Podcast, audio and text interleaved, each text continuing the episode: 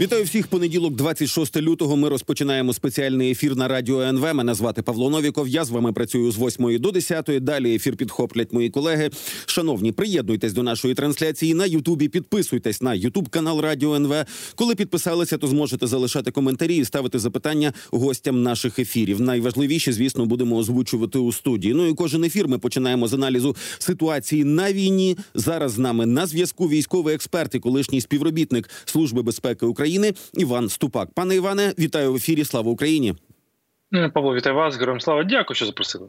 Давайте почнемо з цифри, яку озвучили вперше на офіційному рівні. Президент Зеленський напередодні на своїй великій прес-конференції сказав, що 31 тисяча українських військових загинула за цей час. Причому росіян загинуло 180 тисяч, всього разом з пораненими у росіян втрат 500 тисяч. Але для нас кожна людина – це великі втрати. А от сама по собі питання – 31 тисяча, 30,5, 31,5 тисяч. Кому справді важливо розуміти, от чому так важливо було почути від президента, наприклад, об'єми українських втрат? Давай так, це треба було, мені здається, зробити ще раніше, бо не можна ж грати своїм народом, а ми вам не скажемо. Окей, перші місяці війни, можливо, дійсно це було правильно, питань немає. Це правильно було, дійсно.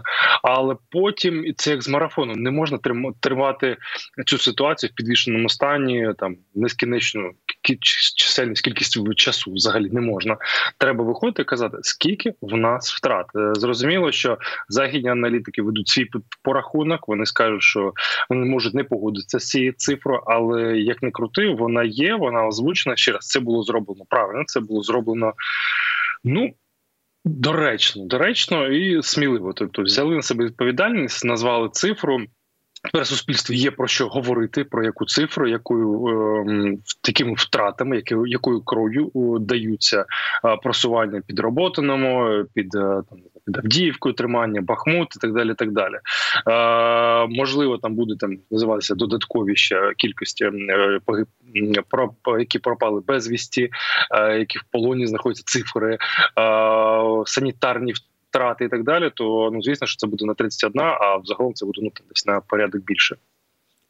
Це великі числа, і за ними ховаються часто, за великими даними ховаються людські долі, і ми розуміємо, що для нас кожна втрата – це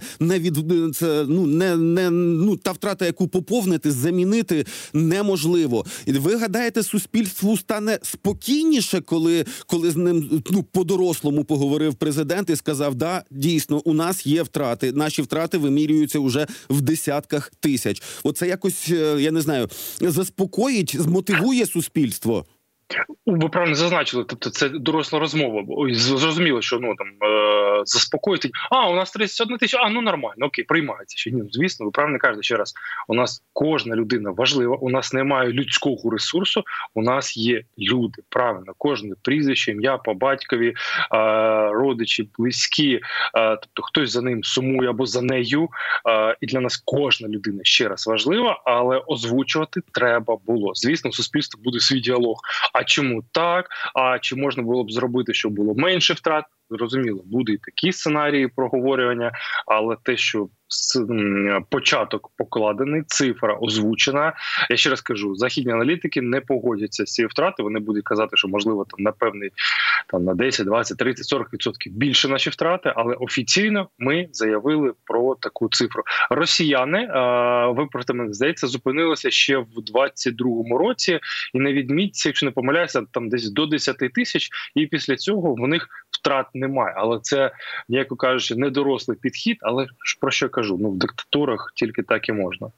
Я на днях дивився інтерв'ю Веслі Кларка, американського генерала, і він якраз, аналізуючи перебіг подій на війні, сказав, що вони просто були нажахані тим, як російські війська воюють. Каже, слухайте, українці, вони воюють так, як ми, зберігають людей. Для Путіна люди просто витратний матеріал, і ми були нажахані тим, що їхнє командування і їхня влада взагалі не переймається чисельністю втрат. загиблих, поранених і таке інше. Тобто вони взагалі на людське життя не ставлять, і саме тому на деяких ділянках фронту їм вдається досягати результатів. Кладуть тисячами, але просуваються. Ну от, до прикладу, біля Авдіївки працювали з боку окупантів сили аж 3 загальновійськових армій, плюс іще додаткові мобілізаційні резерви, територіальні війська і таке інше. Ну, тобто там було в різні періоди від 60 тисяч до 80 тисяч особового складу тільки на Авдіївському напрямку. І їх це не зупиняє. У нас якась, я не знаю, світоглядно інші бачення про те, як відбуваються воєнні дії. Абсолютно вірно. Дивіться, ну, не то, що, на жаль, ми визнаємо, що росіяни – овочі. Саме за рахунок того, що російське суспільство дозволяє з собою поводитися таким чином, використовувати як гарматне м'ясо, Путін так і воює. Якщо б суспільство не дозволяло, то б такої війни в таких масштабах, з такими жертвами серед росіян, от, що не кидає там тисячам-тисячам, не було. Але хто дозволяє Путіну? Сам народ. Що вони кажуть? Такий холопський підхід. Ну, там цар їм відніє наверху. От саме починаючи з цього, їм там відніє, починаються найбільш криваві війни в історії, ну, давайте так, Російської Федерації імперії, їм там відніє. От вони їх відправляють на обій. Що ця війна ще показала? Що росіяни, вони при всьому, що активно вкладалися у військо, там мільярди щорічно вони туди списували, ну, рублів, там доларів, закладали туди, але вони не воюють технологічно. І навіть це американці підкреслюють, кажуть, ну, слухайте, в них немає високотехнологічних якихось рішень цієї війни, високотехнологічної авіації, якихось цих систем ведення вогню. Тобто вони комбінація дешевих, ну, плюс-мінус дешевих військових рішень, протиповітряна оборона, РЕП, а отут ми ракетами закидаємо, слухайте, щоб далеко не ходити. Система ГРАД, всі це знають, система ГРАД, вона ж рахується як? Ми закриваємо квадрати, б'ємо по квадратах. Тобто вони не кажуть про результативність. Вони кажуть, що ми закриваємо квадрат. А скільки вам треба цих пострілів, щоб влучити в ціль в цьому квадраті, вони не називають. Західний підхід, він навпаки. Один постріл, одне влучання. А навіть там постріл поранений, постріл добив. От такий підхід. І до чого це призводить? Що багато країн, ну, країни азійські, Південно-Східній Азії, які раніше були клієнтами російського ВПК, вони вже процес був там, в 22-му році, зараз він з новою інтенсивністю почався, відмовляються від російського озброєння, бо вони бачать, в перший рік війни українці били росіян саме радянською технікою або віджатою російською технікою, яка була там, теж з Радянського Союзу йде. І питання не в перевазі технічне, а в школі. Школа вивчення, навчання військових. І от українська школа, ну, зрозуміло, вона там дотична до Західної Європи, вона виявляється найбільш результативною при тому, що у нас математично по всьому мінус. Мінус люди, мінус техніка, мінус амуніція, мінус гроші, мінус боєприпаси, а у росіян плюс-плюс-плюс, але ми все одно, перепрошую, даємо їм регулярно по трусах. Ну так, росіяни отримують великі втрати, і ці втрати для них, на жаль, не болючі.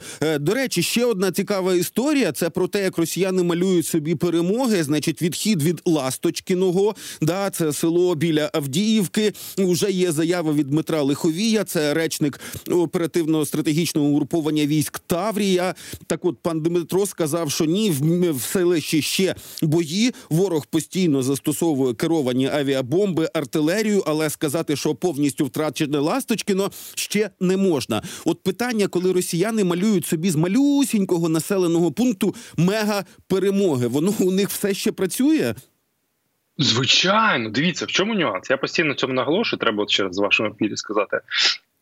90, там, мабуть, 5-8%, не знаю, я ж трішки гублю, скільки відсотків росіян, вони не зможуть ані з 10-ї, там, з більшої спроби показати на політичній мапі, де знаходиться Авдіївка, тим паче Ласточкина, і пояснити, яким чином ця ось локація впливає на питання національної безпеки Російської Федерації, от треба якось там і НАТО відсунути від кордонів, а вони з цього радіють.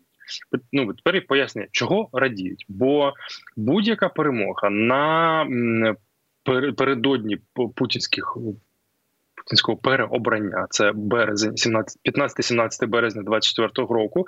Плюс момент інаугурації його, період інаугурації, це, здається, 7 травня. На цьому періоді дуже схвально сприймаються, навіть якщо якийсь, не знаю, курган, якась, не знаю, невеличка висота буде зайнята, просто серед степу Донецького, вона буде сприйнята на ура. Всі перемоги вітаються, бо це що дає? По-перше, а Путін буде задоволений. Ура, клас, ми взяли. Йому там цю можна картинку показувати, розказувати. Він буде дуже відкритий на нагороди, на заохочення, на генеральські звання. Це дуже мотивує. Плюс відкривається такий портал до бюджету Російської Федерації, коли ми отут захопили, тепер ми готові відновлювати і ставити тут за 100-500 тисяч мільйонів доларів колесо огляду, тут басейни будемо робити. Тобто для різноманітних прожектів на, як вони кажуть, звільнених територіях відкривається портал. І можна вимивати гроші. Тобто отак воно працює таким чином. Заохочення, звання, медальки, плюс гроші, звісно. Ну і так, це цікаво, до речі. Ви сказали, що росіяни не зможуть показати, де знаходиться Авдіївка. Я переглядав багато інтерв'ю з російськими військовополоненими. Їхня переважна більшість не знає навіть, який об'єм, ну, яка кількість населення в їхній країні. Не знає, скільки населення в Україні. Не розуміє взагалі, що відбувається, але їм це не заважає. Вони, ну, от їх поставили і там сказали, йди туди, і вони йдуть. От мене це постійно дивувало. Дуже цікавий такий аспект, да, що вони йдуть воювати в країну, про яку нічого не знають, та й про свою не дуже знають. І я так думаю, що без зайвого знання воно їм якось легше дається, чи як ви про це думаєте? Звісно, дивіться, вони ж підхід такий.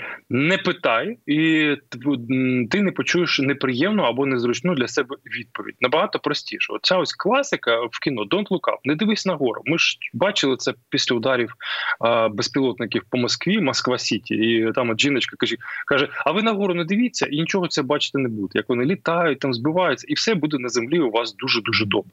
І вони живуть в такій, ну, парадигмі, не знаю, ну так зручніше. Ти не питаєш, тобі не відповідають, ти міркуєш в якому сенсі. Там наверху їм все відніє, тобто вони там знають, там розумні люди, і оце, і там решта класики. Коней на переправі не міняють, і так далі, і все. І ти з цим живеш. І останнє таке, а що я можу зробити? Я маленька людина.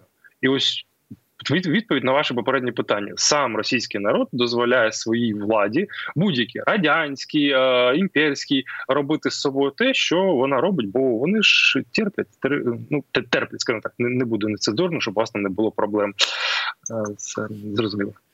Окей, давайте тепер про ще одну заяву. Тепер уже народна депутатка Олександра Устінова поспілкувалася з іноземними ЗМІ, і вона, ну, як так скажу, принаймні по коментарях, які я бачив у соціальних мережах, ну, це викликало певну критику, тому що вона сказала дослівно: після Авдіївки буде Куп'янськ і, на жаль, Харків. А Харків – це друге найбільше місто України, там понад 1 мільйон людей. Ну, і от такий, я не знаю, таке пророцтво, да, що от уже у нас ризик втрати Харкова, наскільки я розумію, що, ну, що це трошки не заспокоює, давайте так дипломатично скажемо, людей, які живуть у цьому місті. Звідки з'явилися у народної депутатки отакі припущення, що от уже все буде Куп'янськ, а за ним уже зразу буде і Харків? Ну, зрозуміти не важко, тому ми відкриваємо політичну мапу, ми бачимо напрямок руху Російської Федерації, ми розуміємо, що, ну, куди вони рухаються. І вони постійно про це заявляли: Одеса наша, Херсон наш, там, Харків наш, і так далі. Ну, так і Київ вони теж заявляли, тільки поки що про Київ не йдеться. Ну, до Києва ще треба дійти. З однієї сторони, дійсно, паніка. Я бачу, мої знайомі, наприклад, по Запоріжжю, вони там трішечки в паніці, м'яко кажучи, бо робота на просування дуже не подобається. Люди, які проживають в Дніпрі, вони кажуть: слухайте, ну тут до Запоріжжя 90 кілометрів, ми тут теж, що будемо наступні, нам це теж не подобається. Певні такі, не скажу паніка, але, ну, такі, ну, незрозумілі настрої є. Ну, більше можна зрозуміти, як народ сприймає, особливо жінки, люди похилого віку.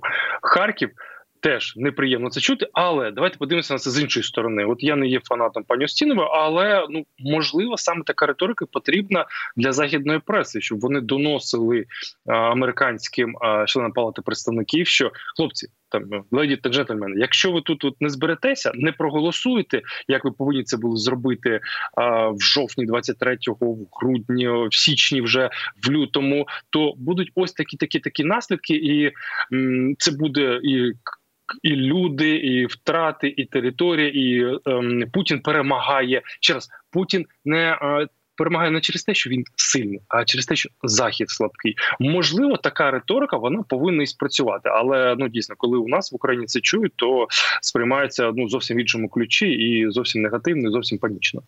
Добре, я вже згадував інтерв'ю Веслі Кларка. Він розкритикував абсолютно усі адміністрації американські, починаючи з Джорджа Буша-молодшого. І він казав, що все, ми не розуміли Росію, ми сподівалися на те, що там є якийсь раціональний підхід. Да? І от впродовж багатьох десятиліть хибна була думка і хибні були політики щодо Росії. Ну і далі він сказав, що, слухайте, це соромно дивитись на Сполучені Штати Америки, тому що, передати 31 Абрамс, це навіть не сльози, це ніщо. Треба передати обов'язково там сотні F-16, до них сотні А-10, треба передавати, значить, далекобійну зброю, і так дуже критично він висловився. Веслі Кларк знаний, досвідчений генерал. Зараз він уже в відставці, але він все одно працює. До таких людей в Штатах, як ви гадаєте, можуть нарешті прислухатись? Якщо в нього є контакти в Сенаті, в Палаті представників, то, можливо, так. Думка військових в Америці, вона важлива. Але треба відмітити, що військові знаходяться на сходинці нижче від політиків. На горі знаходяться політики, які міркують. А це рішення, що воно мені дасть? Чи дасть воно політичні дивіденди в майбутньому? Чи в короткостроковій перспективі? Чи не повпливає це на моїх опонентів?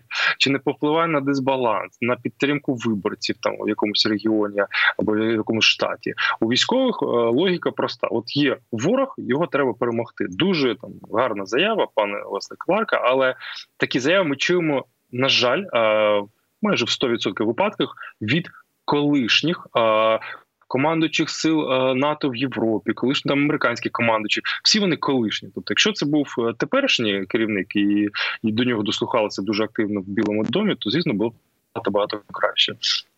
То ще раз, не Росія сильна, саме Захід слабкий. Через це вдається росіянам просуватися.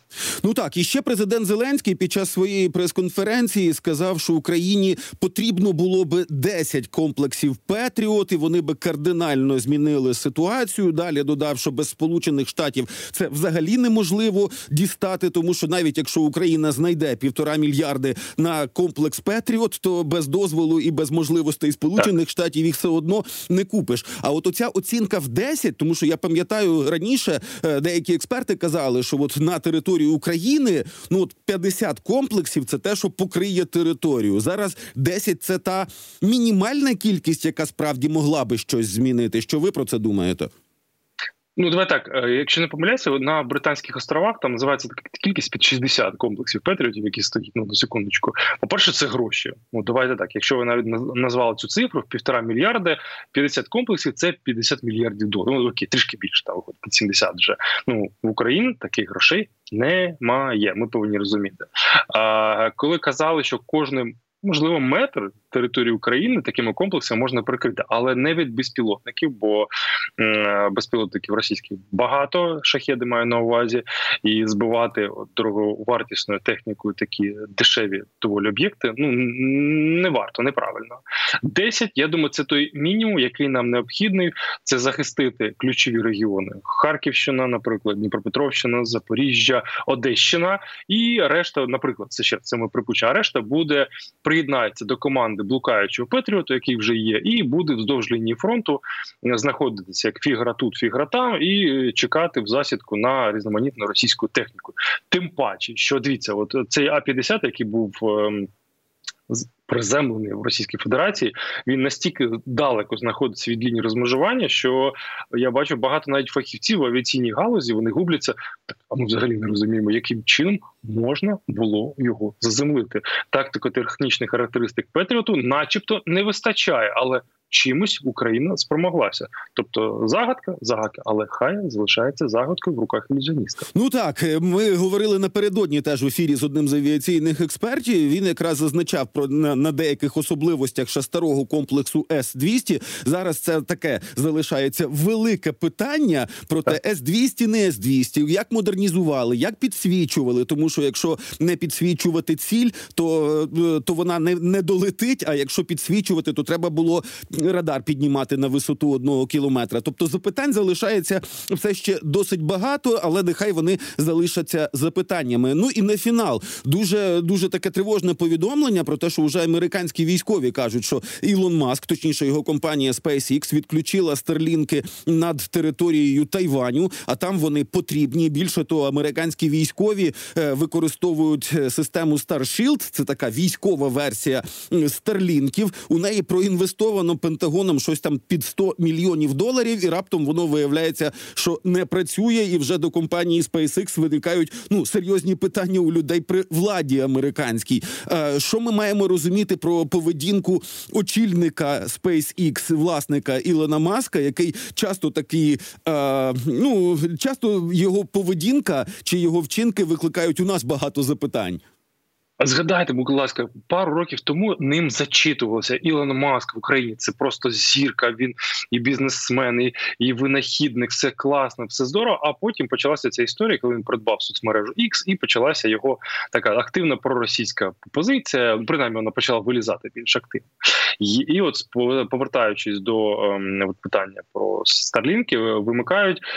Я хочу вірити, що американці зрозуміють всю небезпеку від цього. Вони зрозуміють, що не можуть знаходитися в руках або в заручниках технологій однієї людини, яка сьогодні громадянин Америки, але має світобачення Російської Федерації, тобто з боку Російської Федерації. І в будь-який момент він може вимкнути примусово цю систему, і американські військові на певних моментах залишаться просто сліпими та глухими.